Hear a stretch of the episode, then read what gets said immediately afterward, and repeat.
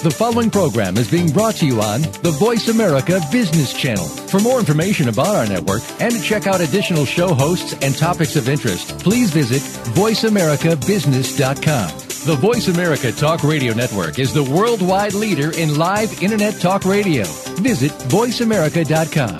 The views and ideas expressed on the following program are strictly those of the hosts or guests and do not necessarily reflect the views and ideas held by the Voice America Talk Radio Network, its staff, and management. All financial advice provided on this show is for entertainment and educational purposes only. The financial ideas and strategies discussed are only provided as a starting point for a conversation about money matters. With regard to your particular investments and financial strategies, consult your financial planner, CPA, or investment professional. All your financial decisions are yours and yours alone to make and subsequently are solely your responsibility. The information that is supplied through the context of the radio program and any repurposing of its content by the host or network is a combination and collection of solid financial investment understanding, opinion, and comments. This network, show, and its host are not liable for financial strategies, outcomes that you employ in any manner that result in any kind of loss. Shares of corporate sponsors may be the subject of buy or sell recommendations in Jay Taylor's newsletter in accordance with Jay's objective opinion.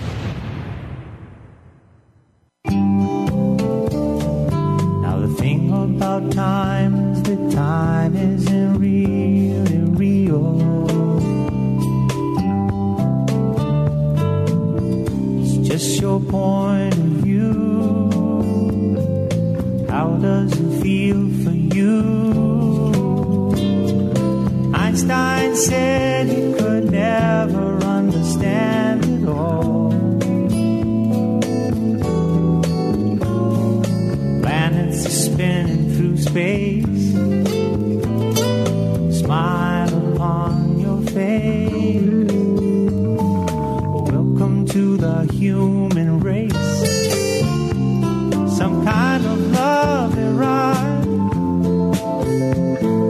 Sliding down, I'll be gliding down. Try not to try too hard, it's just a lovely ride. Welcome to Turning Hard Times into Good Times with your host, Jay Taylor.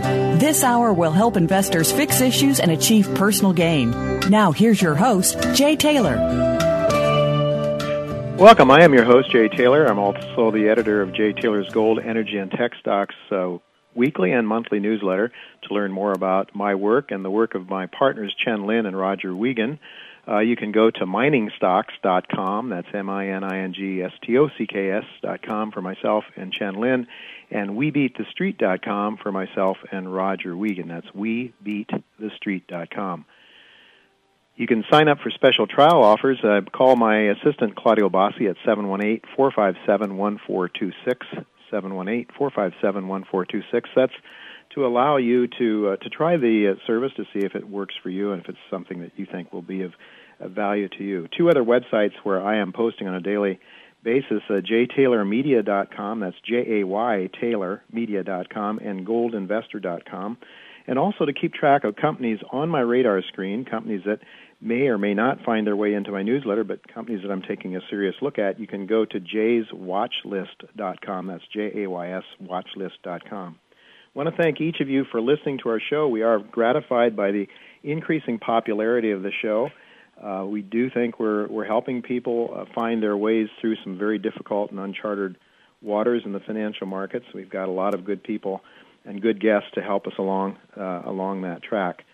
And uh, lest I forget, I want to thank our corporate sponsors who make this show financially uh, possible. It's uh, they are Apollo Gold, Bonterra Resources, Hawthorne Gold, Metanor Resources, Pediment Gold, Palangio Explorations, and San Gold.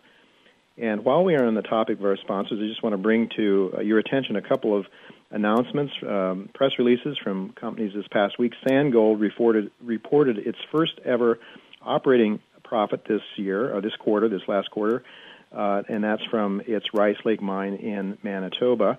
And Apollo Gold yesterday announced its Q3 earnings, and we are most fortunate to have Dave Russell. He's the president of Apollo Gold with us today uh, to hopefully comment on the company's earnings and uh, give us an update on where Apollo is headed.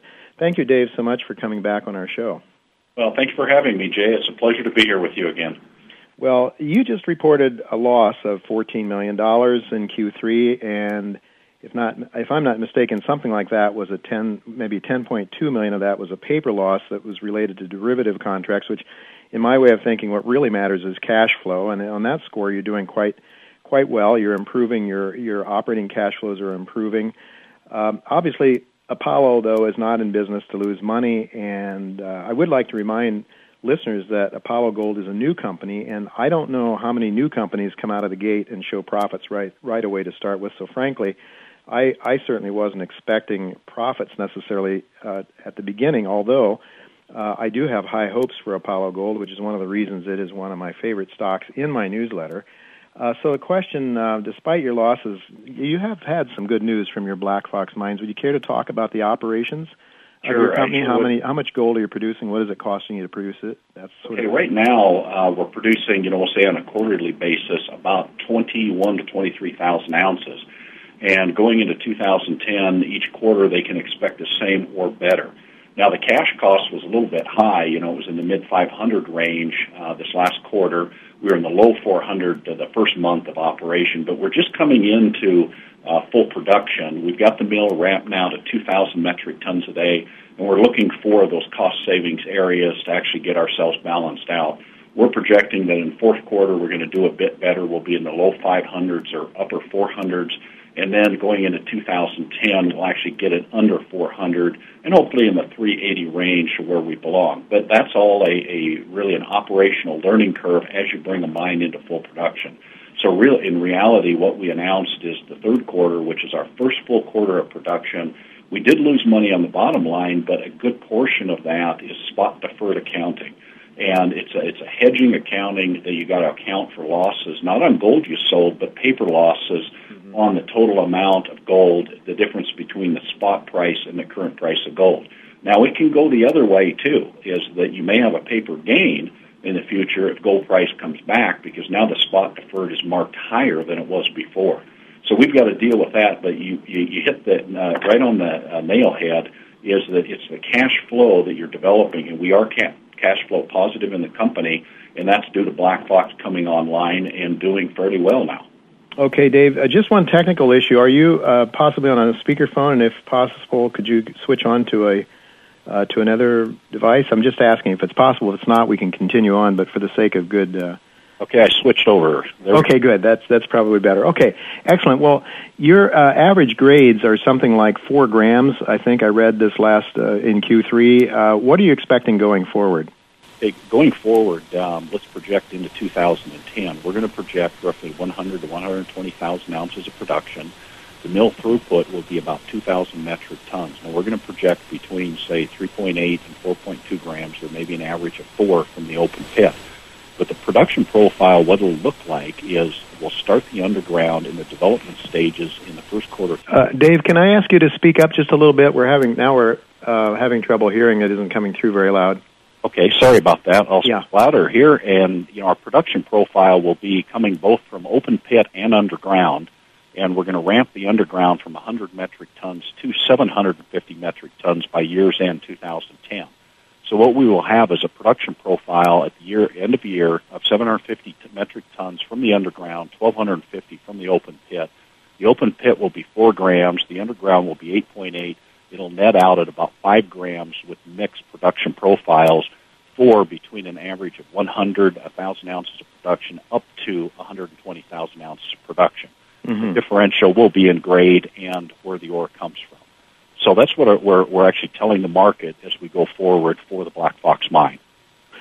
Uh, how much you you have? Um, I mean, one of the things that I found exciting about your project there is that it's not just the Black the Black Fox mine. You do have a lot of exploration potential there. Could you tell us something about that? And then, if you could comment also on your recent assays, uh, your recent drill results from the Gray Fox property, and then also, as I understand it, Pike River properties that are actually between the Black Fox and the Gray Fox. Could you just give our listeners some sort of a sense of what kind of upside exploration potential do you see ultimately? Is it the goal of Apollo to build a bigger company, bigger than 120,000 ounces a year, or is that looking too far into the future? No, I, I think that's uh, that that's a good question for right now. And our main goal right now is to build a bigger company, more production, more ounces on the books, all of the above. And number one is Gray Fox is located uh, 3.5 kilometers to the southeast of Black Fox. We've now got over 40 core holes, which were each week or every couple of weeks, we're actually putting the data to the market. And what it looks like is we've got a north-south structure uh, starting to develop that's heading to Pike River. And we've also got the Pike River uh, structure uh, local. We, we actually located it on the Gray Fox property and it looks like these two structures are heading to come together about a third of the way into what's called Pike River. Mm. Now, out of the 40 holes, we've had assays anywhere from, we'll say, 3 gram material, open pit material, up to 455 gram material, which we're pretty excited about because there's some pretty good widths, there's multiple structures, and, you know, it's got all the earmarks of a, a good project to make an open pit as well as underground and mirror what Black Fox is. Now, we did buy the uh, Pike River property. We announced that about a month ago, and we bought that from Newmont Mining Company. Mm-hmm. Gives us three and a half kilometers more strike to work with. Now, there is drill data from uh, when Battle Mountain and Hemlo Gold owned that property back in the 1980s. And those holes uh, give us a good database to start with. And so we'll be moving the rigs, or telling the market we'll be moving the rigs up there into Pike River in the near term. And we'll start drilling on that property, and we'll tie that in with Gray Fox. But now that's on the southern end to central part of these properties. But the key is too Black Fox. Black Fox has strike and dip potential that, that's phenomenal. We've got holes down to a thousand meters deep, showing 15 to 20 gram gold. Mm. But on the southeast end of the property, our last holes, uh, that we could not cross the Pike River boundary showed the ore structures are going right into Pike River. Mm. Now that we have that property, we've got really uh, two big areas uh, to tie together, and that's the Gray Fox going into Pike River on the southeast, as well as the uh, southeast part of Black Fox going into the northern part of Pike River. So we've really got two trends to look at, you know, and I'd like to think that they all come together, you know, uh, over three and a half kilometers, but we'll see over time. But you know, our goal is to add ounces to the books and add production to the profile here. What are your ounces right now? What is your your 43101 resource if you could tell us?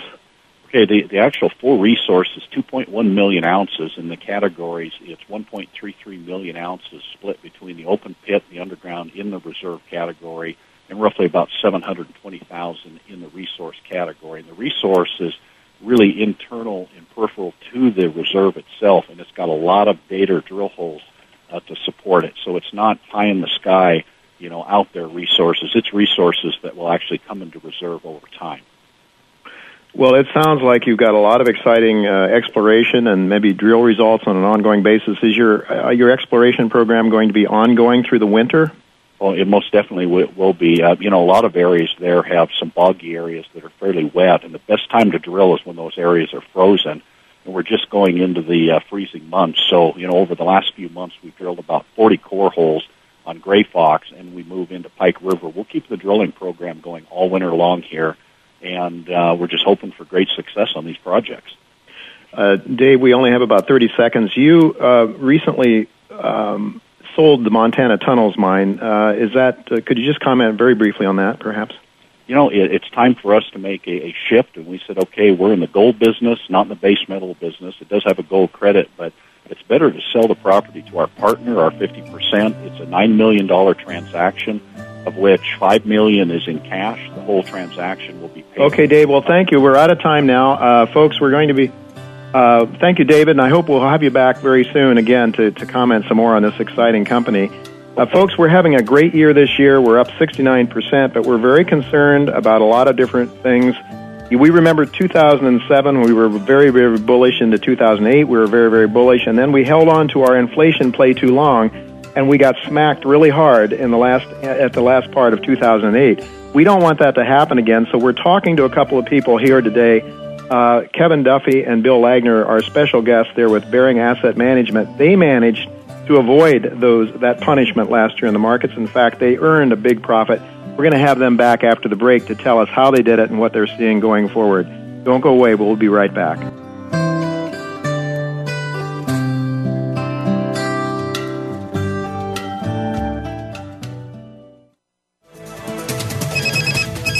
Up to date business and financial news. Call now and get the financial information you need. 866 472 5790. 866 472 5790. The experts are here. Voice America Business Network.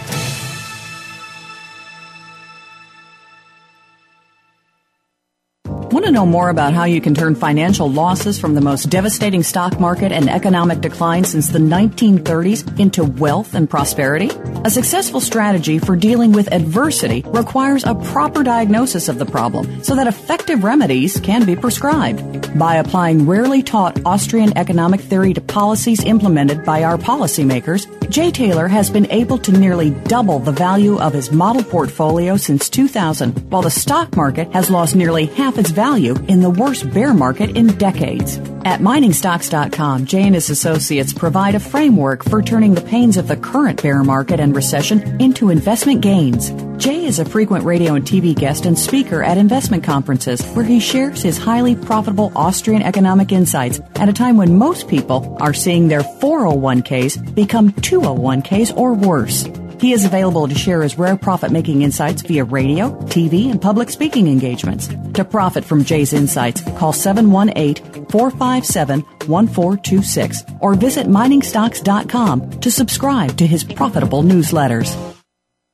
Apollo Gold is a gold producing and exploration company that recently brought the brand new Black Fox Mine into production. Apollo's 100% owned Black Fox Mine is located in the world renowned gold producing district of Timmins, Ontario, Canada. It's expected to produce over 100,000 ounces of gold annually. Apollo Gold also has tremendous potential for additional gold discovery as they continue their current exploration program on their recent new discovery at the Gray Fox property, which is adjacent to the Black Fox Mine, as well as its new land acquisition of Pike River.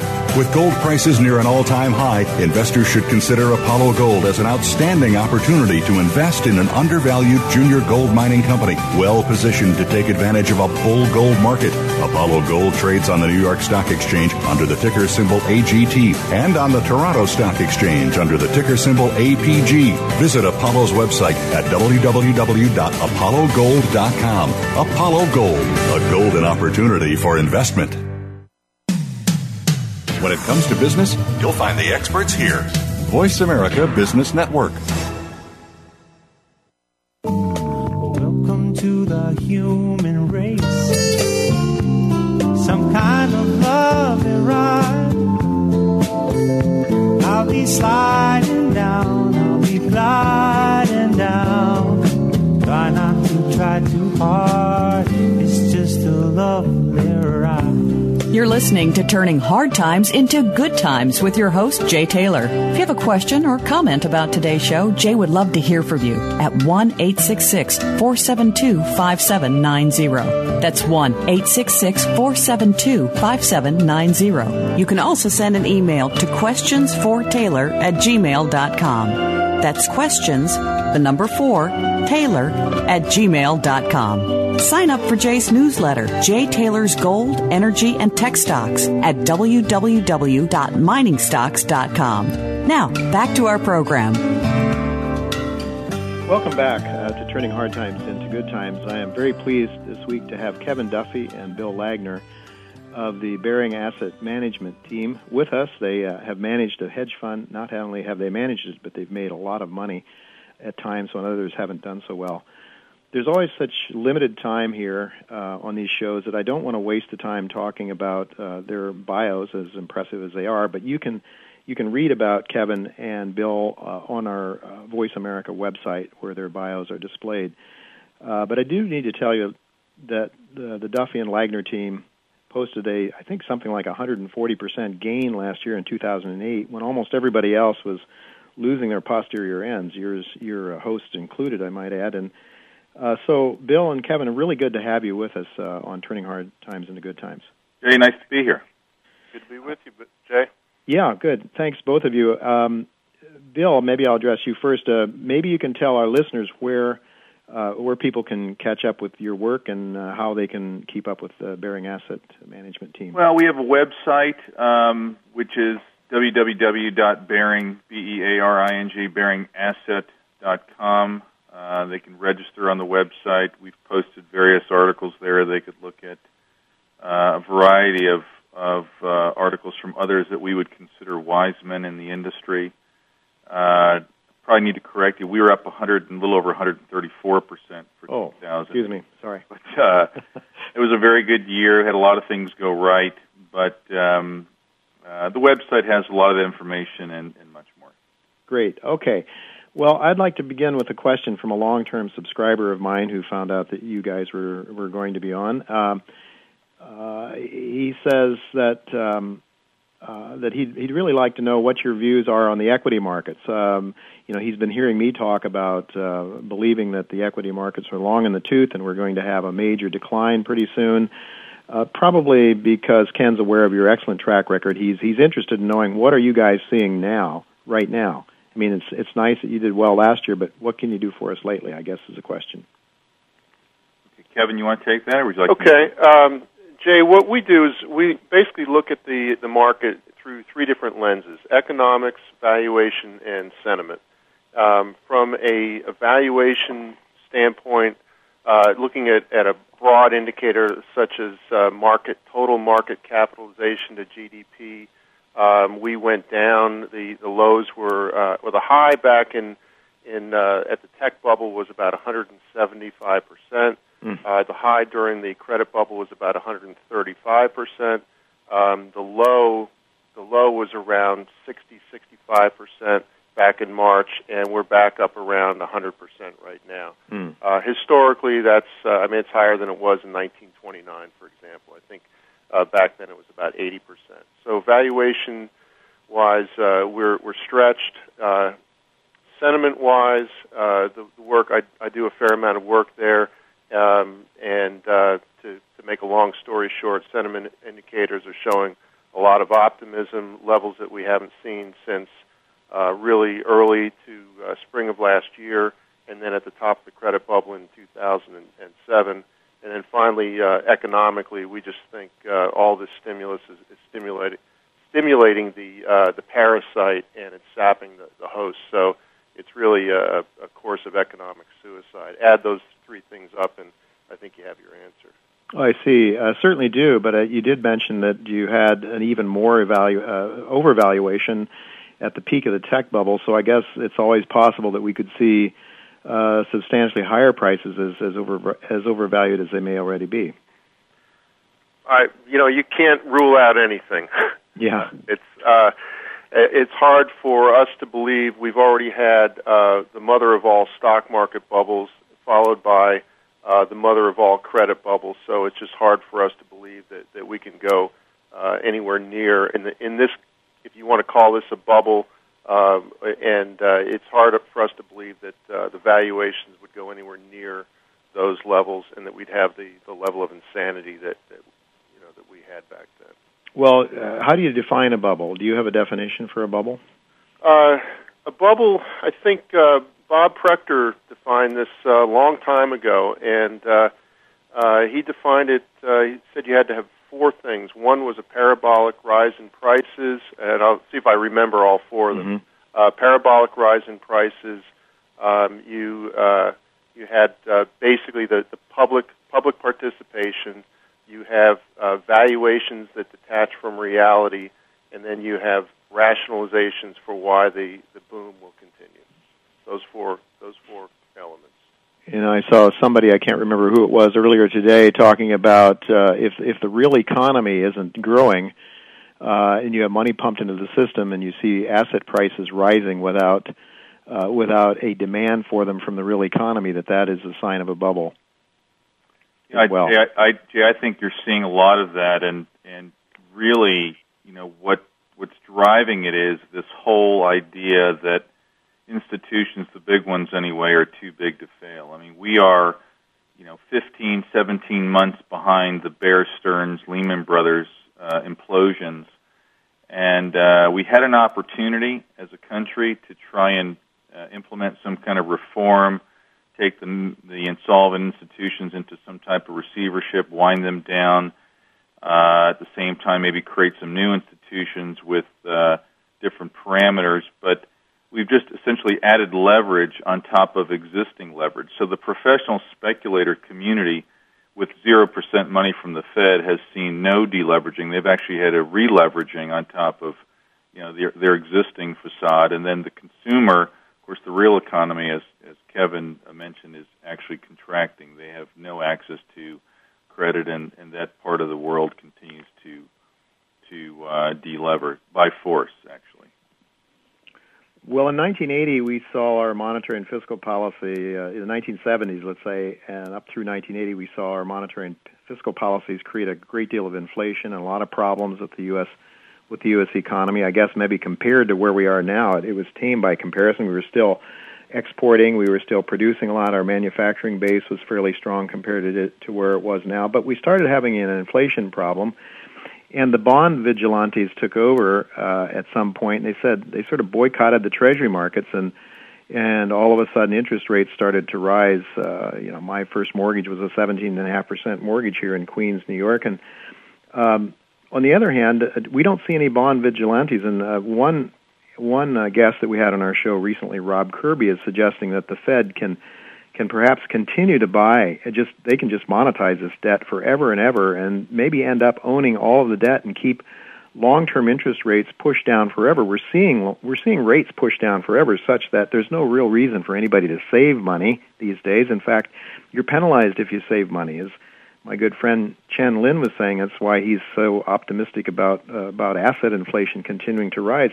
that you're penalized. If you put the money in the bank you save you're penalized do you guys see the possibility of of, uh, of an endless Fed monetization of debt, keeping interest rates low, keeping the parasites alive, and, and eating the fiber of the economy forever, and then the Fed ending up one day with owning all of the U.S. debt? Well, uh, let, let me say that let's face it, the Fed's activities over the last year and a half have been uh, incredible. I mean, the Fed's balance sheet, 800 and some odd billion in assets uh, several years ago to roughly 2 trillion today. The makeup of the assets, obviously, uh, God only knows because we really can't get any transparency, but it's mainly structured finance is what they're holding. Um, does the Fed's balance sheet go from $2 trillion to $15 trillion, which you know, if you think about the magnitude of private sector debt that was created over the last cycle and how much of it they would actually have to try and quote unquote monetize to keep uh, nominal asset prices from from collapsing, I think it would be a number that large. I think you'd have to have at least another ten trillion dollars of monetization. Do I think that happens? I think it's highly unlikely. I think if they go down that road, they destroy themselves. Um, the dollar you know, basically goes to nothing, and the Fed's existence uh, is uh, part of the history book. So, um, you know, they're trying to walk this fine line of bailing out their friends in high places. I think everyone knows who the survivors uh, are at this stage. You know, it's J.P. Morgan, it's Goldman Sachs, it's it's uh, Morgan Stanley. Wells Fargo, they're the ones that received most of the benefits during the uh, the meltdown last year, and course, Merrill Lynch and Lehman Brothers, Bear Stearns, and several others were on the short end of the stick. So uh, I think going forward, um, we're we're probably going to see uh, the Fed's done quite a bit already, right? They've created these mm-hmm. various credit facilities. We've had total credit backstops, guarantees from the federal government, et cetera, of something like 22, 23 trillion. We've spent. You go to stimulus.org, you can see this. You, we've spent over three trillion in, in uh, new dollars at uh, various projects like AIG and, and, and the like. And what have we really generated from all this, Jay? We've had uh, four prior quarters of negative GDP. We had a GDP of three and a half percent. I think David Rosenberg was saying the restated number may be something like three percent, which generated fifteen dollars in S and P earnings. Well, mm. you've got Wall Street calling for eighty dollars in S and P earnings next year and my response to that is, well, how much more stimulus then are you expecting over mm. the next four quarters? I mean, are we going to spend another six, seven, eight, ten trillion?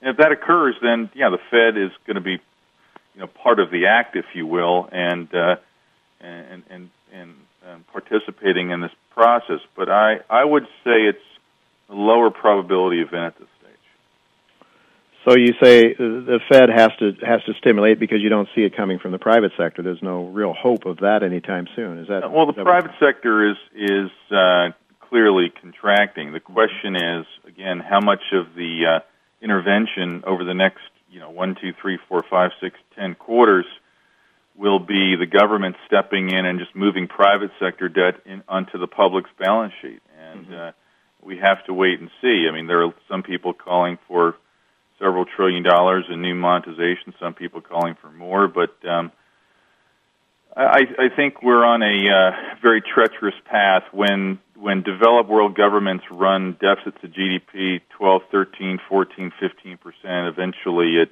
it causes major major problems with the currency. And look, let's face it, we've seen the dollar go down against uh, most currencies this year, and we've seen gold even today hit another high. And and so the market is speaking. I mean, the gold market is saying there are serious problems in the paper monetary system around the world. Well, well, the gold market is speaking. The bond market is not speaking yet, and uh, this is part of the, this kind of bubble mentality that we're all we're doing is reinforcing that. And so everything is going up. Gold's going up, stocks are going up, bonds are going up. People are just buying. They're saying, you know, the Fed is monetizing all this. Uh, let's buy now, and we'll ask questions later. Well, what the Fed is doing is is contradictory. I mean, how can they? Um, they're inflating on the one hand, and uh, and they're buying uh, treasuries and they're buying agency paper and that sort of thing. On the on the other hand, it's it's totally contradictory action. And at what at what point do uh, do the buyers of these bonds just wake up and realize this is just a giant shell game and, and they've been duped?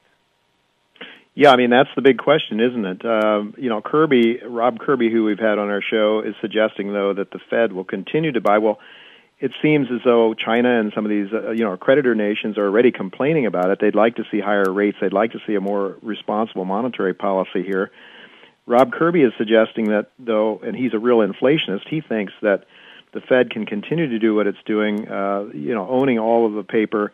The dollar continues to drift lower to the point where we start having some serious inflation problems. Do either uh, Kevin or or you, Bill, see that as a possibility? I mean, Jay, it's a possibility. I, I mean, let's face it; the, they've increased the balance sheet by roughly 1.2 uh, trillion in the last, you know, 17, 18 months. Again, can we go to four, five, seven, eight trillion? It's possible. I mean, it's possible. I, again, we, we've got uh, total debt from the flow of funds. I mean, we're north of $54 trillion right now. So how much of that is going to end up on the Fed's balance sheet? I mean, that's really the question that Rob and others are trying to, to nail down. I mean, I, we can speculate on what the number is going to be, but my guess is that a lot of this malinvestment from the prior cycle ultimately defaults. I mean, we're seeing more and more of it. Um, the commercial real estate wave has just begun.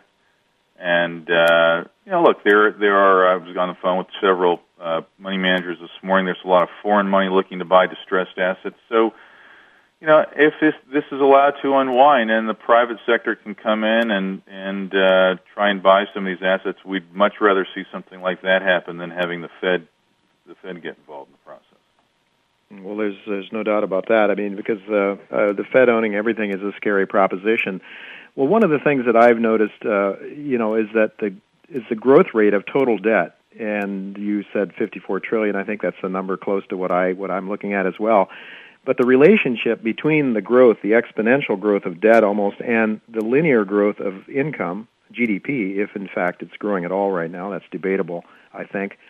It just seems that you don't need to be a rocket scientist to realize this can't go on forever uh, from a macro scale as well as, as you know from a from a from an individual family's um, perspective. But we've had a number of people in this show who are real deflationists. Ian Gordon is one. Uh, Robert Prechter has been on our show. Uh, Mish, um, various people that we've had on are real. Uh, Bob Hoye, I think, is more more or less on balance a deflationist. So you, uh, the two of you, did very well. I guess you could say betting the deflation side of things last year. Um, what are you doing now? Yeah, it, that's uh, we're, we're kind of walking a, a fine line. I mean, we're both uh, in the inflation camp and the deflation camp. Mm-hmm. I mean, I know that makes us sound like uh, like a politician, but um, you know, it was to us it was a fairly easy call uh, last year that when the crunch came, it would be uh, just uh, devastating to credit, and that you'd have uh, kind of a classic meltdown, and, and everything would go down. Um, and this time I think we expect uh, a, a similar contraction, but it won't be the same. It will be more inflationary, and you're not going to see bonds being the safe haven. I mean, they've already had their run, and you'll probably see gold be more of a safe haven as opposed to um, December of, of last year, where um, where money just poured into the uh, into treasuries and and out of actually left gold. Um, uh, we don't think we think gold is more the safe haven this time. So you're uh, so you're very very bullish on gold at this moment. Um, what do you do you guys have price targets for gold? Well, we're bullish. We're really bullish on gold versus the S and P. Um, I mean, we're not making and and we're just saying long term uh, the the currency. I mean, it's not just the U.S. currency, but uh, but all currencies, all fiat currencies are going going to zero. Um, but there may be a lot of twists and turns along the way. We what we're really looking at, and, and probably the biggest bet that we're making is gold versus the S and P 500. Right now, it's a little bit over one times. Um, back in the fourth quarter of last year, I believe it got up to 1.35, 1.4 times. Uh, back in at the tech bubble, it was about 0.2 times. So we've already we've already made a big run, but we think that's going to uh, two, three, four, maybe five times um, the S and P 500. So um, we we couldn't. I mean, what's the what is gold going to? Is it going to three thousand? Is it going to three hundred thousand? Uh, I have no idea. But um, but in terms of of the S and P 500 on a relative basis, we just think that gold has to go higher from here. Well, I know I've I've looked at gold relative to the S to the uh, to the Dow, and we've seen it hit a one to one relationship at the true bear market bottoms over the last hundred years. I think it happened a few times. Um, certainly, in my view, it's the more important question is not where is gold going in nominal terms because you're using a yardstick that doesn't make any sense, that being the dollar, rather to ask uh, what will an ounce of gold buy. And one of the things that Bob, one of the insights that Bob Hoye has provided is that uh, during the deflationary periods of time, when the credit markets contract, the price of gold, the the, uh, the purchasing power of gold, the real value of gold goes up very substantially. And we saw that last uh, last autumn, in fact, um, when a, an ounce of gold would buy a lot more oil and a lot more copper and a lot more of the Rogers Raw Materials Fund. So I, I think that um, that's that's certainly one insight that that I would look for is uh, you know is what will an ounce of gold buy, and that really um, when the when the value of gold goes up in terms of its purchasing power, it really is very bullish for um, for gold mining. Are you uh, do you guys uh, does the Bearing Fund invest in gold mining shares?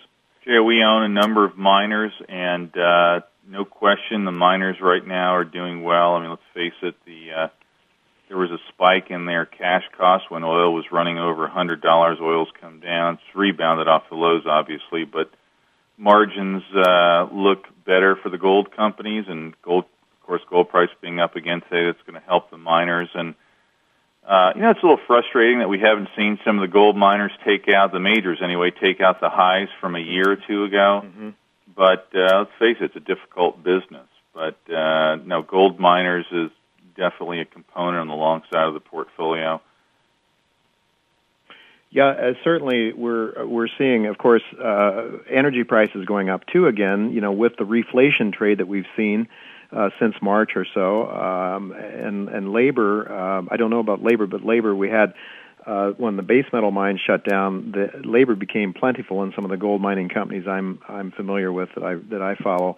We're very very pleased about that because suddenly they they were having a hard time finding good good uh, underground workers, especially, and all of a sudden they became available once that happened. So it seems to be it certainly was true during the 1930s that gold was a savior, a portfolio savior, and we looked at homestake mining a 15% allocation to homestake and 85% to the Dow, you would have avoided losing money through most of the 1930s. So, uh, do you? Uh, so, what criteria do you look for in, in gold mining shares when you you're when you're investing in them? What are you looking for? Are you looking for that valuation that Kevin talked about earlier? Yeah, I think we're trying to find uh, good operators. I think uh, several years ago, when capital was flowing into just about everything, we had many companies get funded that may not have may, should not have been funded at the time. Um, you know, it's easy money sometimes. Just look at the tech bubble. It creates a lot of business plans that probably should never be funded. Uh, I think we've gone through uh, the credit contractionary wave for the gold miners, and the uh, survivors are getting stronger. They're buying up some of the smaller uh, explorers. They're uh, enhancing their own margins.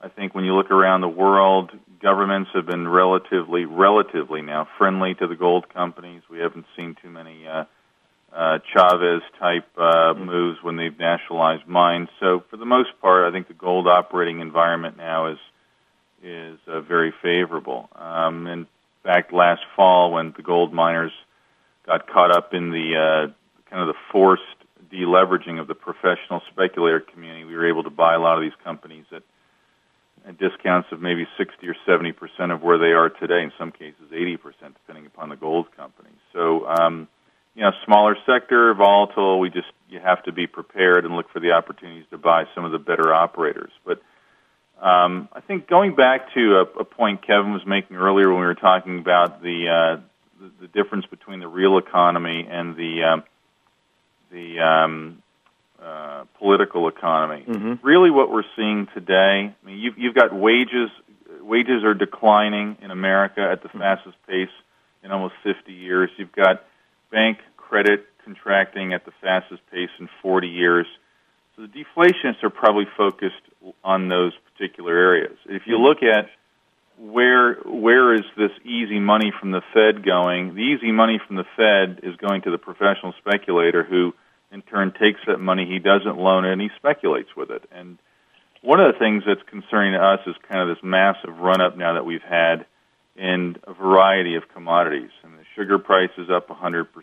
You know, you look at a lot of other commodities. Coal's up big this year.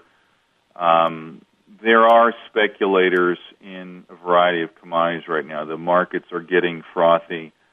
Uh, Kevin can probably talk a little bit about sentiment, but I think that's that's kind of the key focal point for us. Is you have this dollar carry trade going on. A lot of people think it could last for several years. The Fed's on hold for several years, and Mm-hmm. just emboldens the speculator. hmm And do you see the, those commodity prices that you're rising? Of course, as they rise, they squeeze the middle class, they squeeze the working class. Do you see those those rises occurring because of this hot money that's pumped into the system? Is that it?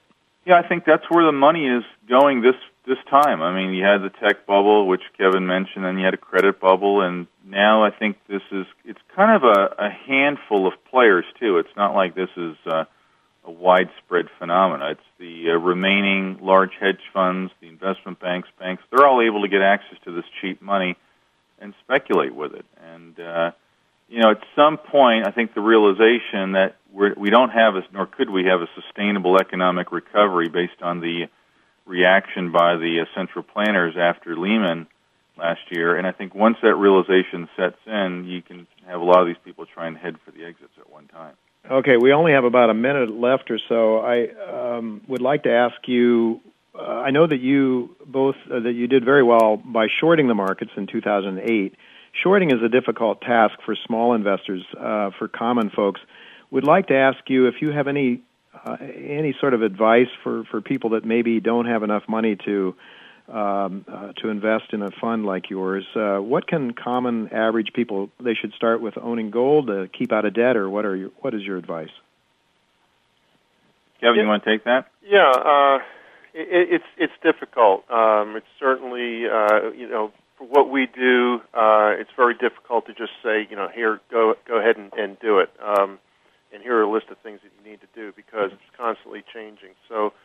Um, yeah, I think uh, you know own some gold. Uh, just uh, be be very be be very skeptical about uh, this this recovery that's going on right now, and just uh, try to live you know within your means and uh, and do whatever you can to protect yourself. I, I think um, you know as far as, as um, investing in bear funds, uh, they're very dangerous, especially the uh, twice leveraged funds. So there are really no easy ways to, to play the downside. Well, I thank you. Uh, sometimes uh, it's better to be aware that, that there are dangers with some of the ETFs, for example, which I wish we had time to get into that and ask you more about that. Unfortunately, we we are out of time. Uh, and the reason I say that is because I've recommended uh, an ETF to my own subscribers, and we've talked about it on this show. But maybe I'll I'll get your uh, pick your brains on that uh, aside uh, aside from this show sometime. But I would like to ask you just again if you could give us your website again so people can learn more about your work.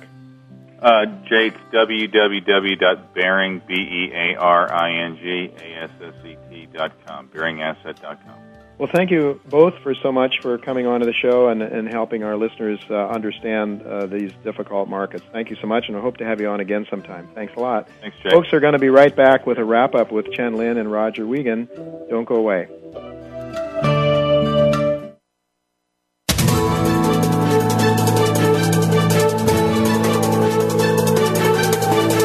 Market's up or down, or if you're looking to improve your portfolio, our experts are ready to talk to you.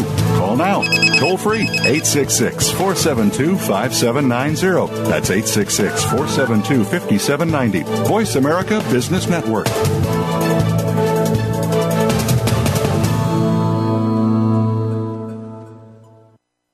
Know more about how you can turn financial losses from the most devastating stock market and economic decline since the 1930s into wealth and prosperity?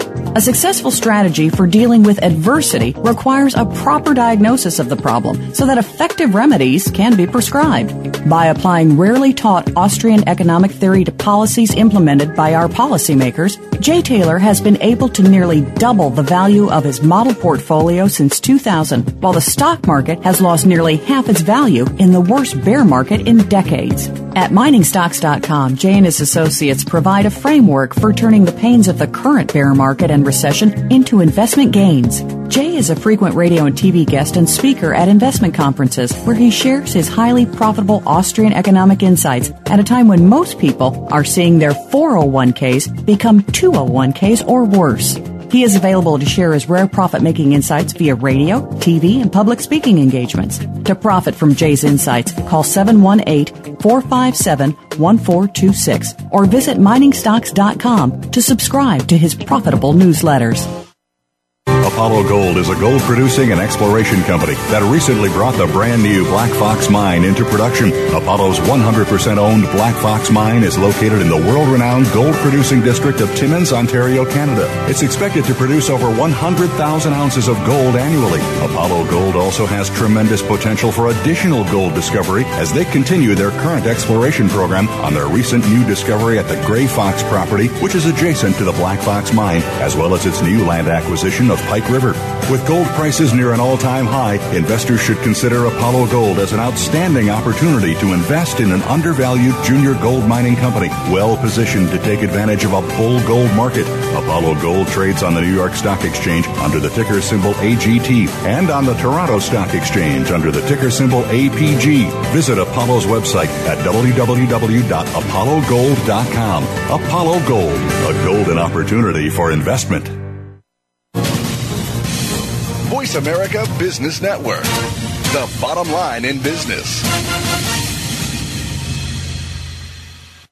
Welcome to the human race. Some kind of love and ride. I'll be sliding down, I'll be gliding down. Try not to try too hard. It's just a ride. You're listening to Turning Hard Times into Good Times with your host, Jay Taylor. If you have a question or comment about today's show, Jay would love to hear from you at 1 866 472 5790. That's 1 866 472 5790. You can also send an email to questionsfortaylor at gmail.com. That's questions, the number four, Taylor at gmail.com. Sign up for Jay's newsletter, Jay Taylor's Gold, Energy, and Tech Stocks at www.miningstocks.com. Now, back to our program. Welcome back to Turning Hard Times into Good Times. This is the wrap up for today's show. Well, my belief is that we are still um, still in this last leg up of a correction of the initial leg down. That is the post Lehman Brothers decline that took the market down so sharply uh, and bottoming in March. That, but that we are very near the end of this uh, of this correction. Um, I am a firm believer in the work of Dr. Robert McHugh and also uh, uh, Roger Wiegand, who will be commenting briefly in just a few moments. Uh, Dr. McHugh warned in his missive yesterday, he said, and I quote, even if this final leg up chooses to impress and not top soon, it is a trap. So he's warning his subscribers to be very cautious and not to uh, to jump into this market uh, completely. Of course, they, as they say, that uh, bull markets uh, climb a wall of worry. So, wondering, am I worrying too much, perhaps, or but you know, after last fall, what happened? I want to be cautious. I don't want to see 52% of my model portfolio disappear in a matter of three months or so, as it did last year. So I think the the uh, the warnings of Kevin Duffy to live within your means, be cautious, buy some gold, uh, build some cash. Those are all good things to do. I think, uh, and um, that's what we're telling our, our subscribers, and that's what I think listeners should should think about as well. So I have Chen Lin and Roger Wiegand with me here uh, for their comments on this week's uh, on, on this week's markets, and also uh, Chen was listening in on the Apollo Gold discussion. Uh, Chen, do you have anything to add? Yeah, I got a pretty positive came, came out of uh, you know Dave. Uh, I've been to Apollo Mine. Actually, went down to the underground. They have mm-hmm. all these underground structure already ready to work. Okay, mm-hmm. so so uh, start digging out uh, the high grade from underground is not a difficult task. Uh, the uh, the things I'm, I think I got is uh, uh, this all, this quarter, you know, load result was you know on the paper is disappointing because the paper loss, uh, but it, it's well expected. If you know the previous PR, you know their grade, you know their mill production, uh, it's a result you should have expecting. Okay, if you do your own homework, you calculate this result, you should expect this result. So what I see is um, there's some selling ahead of the, the earning report. So probably professional, they're doing that, and now they're buying back at much lower price. You see the, the Apollo is rallying strongly in the past few minutes. So uh, it seems to be the news already behind us. Okay, the Q4 will be a little bit better because they're improving their mill from 1800 to 2000. The real story will be next year when they have a higher grade coming out. Yeah, indeed. So as Dave was saying, they can get up to five grams or so, and they're pushing their mill put throughput to 2,000 tons now. So that should that should really help help the uh, the marginal economics, I would think. Um, exactly, and the uh, next Roger, year the hedging part will be less. Uh, proportionally, they hedge less uh, next year than this year. So that's an important part, Chen. And it's one thing I didn't get to ask David. How much uh, production are they hedging now? I think 100 percent of what they sold, they sold at 875 or something like that this last. Right, right. They they had they are selling almost 100 percent now, and they probably Q4 probably close to 100 percent because they have a 44,000 uh, this year. But next yeah. year they have 54,000, but it's for the whole year, not for half year. So uh, the hedging, the percentage of hedged is much less. Yeah. It will be a lot, selling a lot of gold at spot price, and then if they increase the grade, they increase the mill output, so all these extra gold goes to spot. So actually, right. that's that, very potentially can be very profitable. Yeah, and I'm not sure when they're going to work their hedge off. That's also an important issue. Do you have a handle on that, Chen? 13, I think, 2012, 2013. So it's a couple of years. Yeah. You know, uh, but it's part of the credit facility. When they when you borrow money, you have. Yeah, uh, absolutely. That's that's the way it is. Almost always, uh, uh, companies do have to go that route. Well, uh, Roger, uh, would like you to comment a little bit. Also, uh, you just closed out with Trader Tracks. You closed out a very profitable silver trade. Would you like to comment on that and, and also tell our listeners what you think uh, or what your targets are for silver and gold through the end of this year into next year? Well, first of all, the targets this year, this morning, uh, December, uh, gold futures are $1,141 uh, for gold. Silver is 1800 or $18.42. Uh, we're looking for a nearby top and a pause and then prices to go higher. Our next higher price on silver would be twenty one fifty, twenty two fifty. Uh, into the first quarter of next year, we're looking at uh, a potential for th- uh, 1150, 1160 in the nearby for gold. Uh, my original uh, idea was 1250, 1260. I don't know if we're going to make it.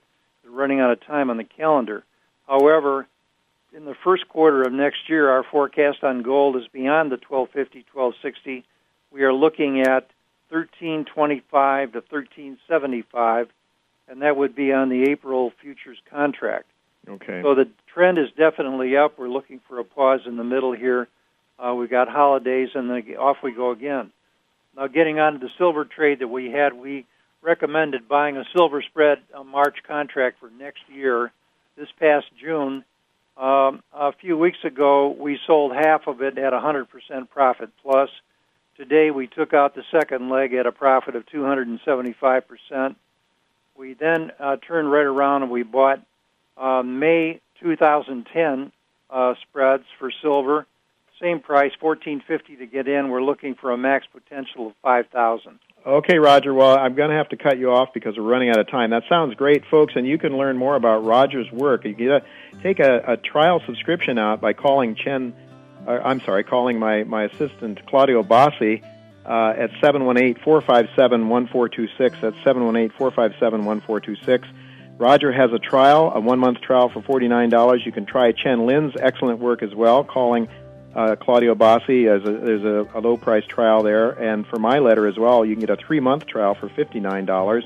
Next week, our special guest is Ian McDonald. He's been a gold bullion trader for some very large money center banks, and Ian is extremely bullish on the gold on the gold markets. He told me the other week, uh, last Friday, in fact, if gold should ever correct, it should have happened, but it isn't happening.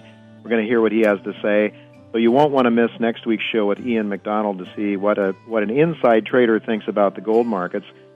Uh, it's time to close, unfortunately. We're out of time, and I want to thank my producer, uh, Trump. She's the senior executive producer, Ruben Colombe, my operations manager, and Travis Ortwin, my engineer. These people make this show logistically possible, and thanks to you for listening. You make it possible as well. Until next week, goodbye, and God's blessings to you.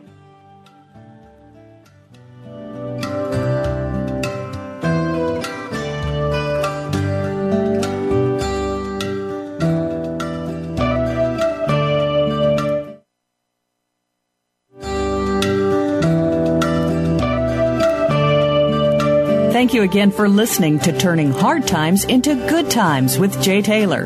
Please join us again next Tuesday at noon Pacific Time, 3 p.m. Eastern Time on the Voice America Business Channel. Now the thing about time is that time isn't really real.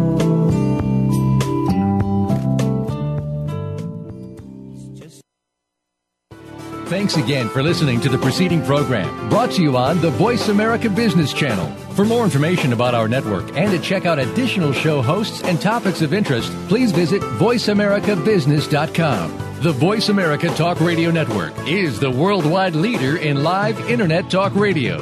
Visit VoiceAmerica.com. The views and ideas expressed on the preceding program are strictly those of the hosts or guests and do not necessarily reflect the views and ideas held by Voice America Talk Radio Network, its staff, and management.